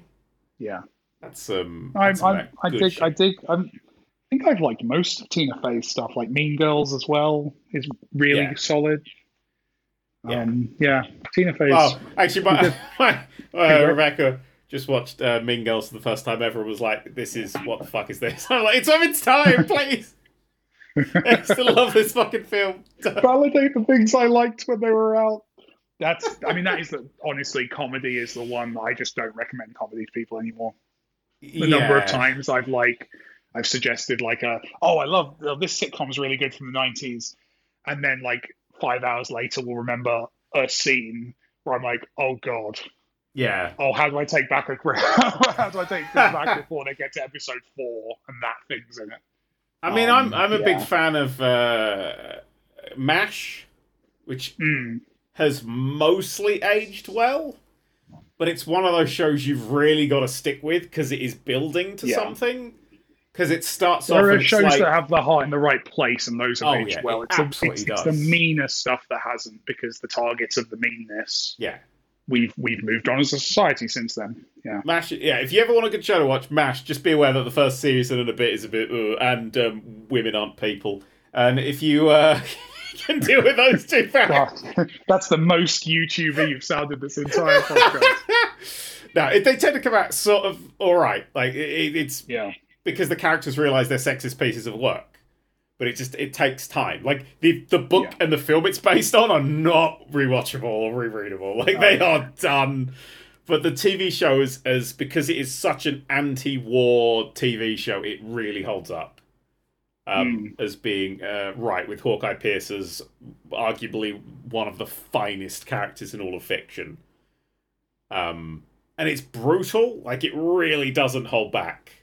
And it kind of it gave us a load of things that we there's like an episode like in first person, which I just love because it's like in the Hmm. fucking sixties and seventies the show came out. What was seventies, eighties? I can't remember. It was on for eleven fucking seasons. It lasted longer than the war it was about. So what you're saying is you like an episode with a fun gimmick. Yes. Interesting. I like that's, an you- that's interesting. But it wasn't a fun gimmick. That's the thing, right? It's not a fun Yeah. gimmick. It's actually quite a harrowing gimmick because it shows you the first person perspective of somebody going through a mobile army where they use hospital. a gimmick, but they use it in order to say something greater about the characters or themes of the show. Interesting. Yeah, that's all. Yeah, that's all of Strange New was. That's, what That's it kinda- does. Oh, actually, shit. On that point, something I didn't mention: Nurse Hmm. Chapel. Who plays Nurse Chapel in original series? And then, further question: What character do they play in Next Generation? Uh, it's Majel Barrett, and this is a trick question. They, she plays like seven characters in Next Correct. Yeah, but mostly including the computer. The computer Troi. and Lwaxana Troi, yeah. That's the Yeah. two that are absolutely wonderful. Because yeah, that's uh, Don't try and fucking get me with just to see- entry level just- nerd questions. just wanted to see if you're Don't paying come- attention. All right, who? What's the name of the actress who plays Nurse Chapel in Strange New Worlds? This I don't know because I've not googled her, um, as you have. Uh, Um, I haven't googled it. I read the names at the end of the fucking show, mate. Oh, you show the respect necessary. I respect that. I respect Do you not read that. credits? But how will you know who is Best Boy? I only, I only watch credits if there's a half Chance that you'll be mentioned. scene. If there's a Chance that I'll be mentioned. I don't get mentioned in credits. I don't get mentioned in credits. I've never been in a movie credit. No, your name comes up the fucking front of all your games, doesn't it? Oh, Bithell, let's put that for Disney. oh, hello. The Her best name one is- is when you. Her name's. Jess Bush, by the way, which is the most Australian name I have ever heard in my entire Of life. Of course, she's Australian. Of course, she's Australian. I have never considered the fact she is Australian until that moment, but her name is really Australian. Wait, she might be Australian. Oh, Just- she's not, you don't know if she is Australian. No, but her she's name is Jess Bush. Like, if I had to make up an Australian woman, I'd be like, is Jess Bush too on the nose? That's a that's a street in Neighbours, isn't it? Don't they? Some of them live on Jess Bush. It would be called having like a, a male character called like Kyle Barbecue. Like, it's just. Kyle Barbecue. I'm looking it up. Fuck it. uh, uh, Jess Bush, oh, an Australian actress, model, and Yeah. visual artist. Oh, Oh, she's an artist as well. Cool. a visual Um, artist. what does that mean? Not a musician. That's true. Wait, she competed I- in the yeah. seventh season of America's Next Top Model? And she's been in Home and Away. Okay, there we go. yeah, Just had to check that. I mean, that in, in fairness, that is every Australian or British actor has EastEnders, Neighbours, or Home and Away on their uh, on their credits list. Yeah. If you've not been in four different episodes of The Bill, are you even a British actor? Uh, yeah. I had a, I had, I went to school with somebody who'd been on the bill. Oh, That's yeah. how many people. It just was like he'd been in the bill, and that was like his claim to fucking fame. And I shit you not, Hmm. for people's birthdays, you got a signed headshot of him. No. Yeah. For for all of the reasonable piss taking you give me, that is a level of ego I dream of. I, I'm aware. I'm aware that I'm a bit of a dick, but that is. That's a, I can't remember his name, which is a shame. oh my I, god! I just remember that. Go and go and find the headshot. It'll be on there. I never got one. I never got given Oh, one. you weren't- friend. No, I'm not good enough friend. No, I never. friends. I ain't Oh. friends. I just everyone's like, "Oh, I'm you your too friends. mean. You insult us all the time. Uh, why are you making us watch shit TV?" I mean, first of all, stop doing those voices. That would be my first tip to making more friends. Um, That's where the list. Eh, oh, I'm your favorite. oh, it's, Uh, good. it's good. It's wholesome, wholesome content we're making here. I like it. I like to be wholesome. You know what's, what's I the- I- go on. Yeah, no, sorry. That honestly, that for you, that's the end of a sentence, isn't it? Uh, no one spoke the microphone. You just said "I" and all eyes on you. You're like, that's better. Carry on. sorry, The way you pushed me away, I expressed friendship, and you immediately were like, "Oh, this is this is getting too cozy." What do you mean? Um, no, I was just gonna say I'm gonna do the thing that I always do after we record this, where I immediately go and watch the next Mission Impossible film because it's it's psyching me up to watch more Mission Impossible. Uh, see, I wait until literally the last possible moment to actually have a chance of remembering it. You do. I genuinely, I was like, you, you texted me earlier with the opening title, and I, the, the this is the thing about Ghost Protocol, and this is why I think it is the, best of these movies.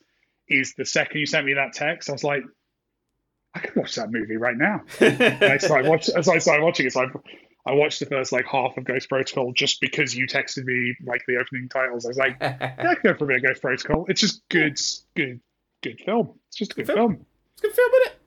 One of those ones that you're scrolling through and you see it playing on a TV channel, you just stay there. Just I've never done that, Awesome. but okay. no. I've never watched a film on TV. I, they have adverts. What's the point? I hate That's right. advert. My brain. I'm thinking about the olden days when I used to do that. I don't do that now, but I used to. Or when I you're in like a hotel or something and you're like, I watched like three No, episodes of Quantum if Leap you're in a hotel, hotel, you ago. put on challenge. Right, that's the rule. Because otherwise, you're not going to watch Bullseye, right? And how are you going to know? There's a bit right. I did a I did a vlog when I was doing the book tour. Um, oh, many years ago now. And I did a bit where I because I, always talk about how catch everyone catchphrase is an idiot, right? They just get the stupidest people and they can't do anything. And it's Okay. it's it it, I literally right. I did not set this up.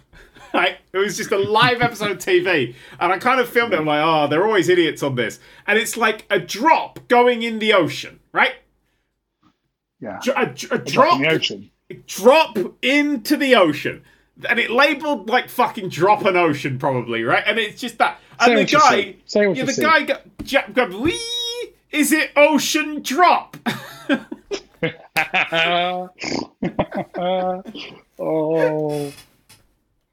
Oh, yeah. I mean, to be fair, most of those shows do fall apart if you have someone smart on them.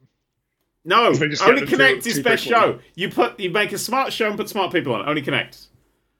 Only Do you want to go Connect- on Only Only Connect's Connect? I'm trying to convince as many people as possible so I can join as many I'm, not, teams. I'm not smart enough. I'm not smart enough. I'm definitely not. That's why I want to get show. people who are smarter than me. I get like ten points an episode, and I just I'm like I need someone to bulk that up a little bit because that ain't gonna get me anywhere. I reckon I could do. And this is the problem: is I'm not a celebrity. If I was a celebrity, I reckon because when you watch the celebrity versions of those shows, the questions are easier. I think I could do the celebrity version. So I need to oh, become Oh, more no. famous so I can go and do the celebrity no, version. Have you seen Celebrity Only Connect? There's like a sport I'm relief not, I was thinking I was thinking of University Challenge, which is like that, but I'm not. No, I, I'll go on. It's only connect. It's, It's- only it's- They, they're not nice on the celebrities. No, it was. Oh, it's the guy. He wrote Jews Don't Count. Uh, David Baddiel. Oh, uh, Baddiel, David Baddiel, yeah. David Baddiel. Yeah. Once they- me gay. Um, yeah, oh, lovely. he's great. He's a really Yeah, good bloke. Yeah, no, no problems there. There's, uh, yeah, he's um, yeah, he's on it, and he's just like he has clearly expected the same thing, and he's not. He's not given it. He is not given the easier time. It's I, still I like would actually early still level. watch. I would watch David Baddiel squirming quite happily. I would enjoy It's watching a that. good fun. It's a good. It's a great Yeah. show. Fuck, it's a great show. I love Only Connect. We should do an Only Connect stream every every Monday. Uh, let's not do that. Um, uh, fuck it. That feels like everything. That's the end point, I think. Yeah. That's well, the end point. We're, hit- we're about to hit the two-hour mark, I think. August. No, one is- one hour is thirty-seven minutes. That's the date. Oh, it? I'm just working out when Commercial breaks, though. We got to put in the, all the uh, all the adverts. That you Yeah, yeah. Don't this. do that. Um, can't be fucked with that, mate. Do you want to get paid for this? No, it just I, feels like I would be I would be offended if someone tried to pay us for this. Yeah, this is why we don't have any sponsorships. And that reminds me that today's video is sponsored by Doctor Who magazine. It's just the first thing I saw on my desk. I didn't- we should get a sponsor. Who would sponsor this podcast? Who do you think? Who should we get? I think people. I think. I think there's certain people who'd pay for it to not happen. Well, yeah, that's think- kind of what my Patreon is, really. Yeah. Yeah, no, actually, yeah, you're right. There's, uh, I, I, I can't stand. Honestly, I, I don't listen to podcasts because when they're like, "Oh, now we're gonna pretend we're gonna have a fake conversation about this fucking drink that we don't really drink," that's really, and I'm like, uh, and then they play the same one in every episode. I'm like, put the fucking effort in at least. Come on. But we don't. We don't do that because I don't want to break the flow of irrelevance. I think this should be just bullshit. Just endless bullshit. Keith's Manure Supplies. That's who I do. Just some guy called Keith who sells shit. It's his own shit as well. He has a serious digestive problem to make it in the quantities that he has. But good old Keith's Manure. Your roses will never smell worse. That's his catchphrase. www.keith's pile of hatred dot co.uk forward slash this isn't a real URL dot, dot com. Bye everybody!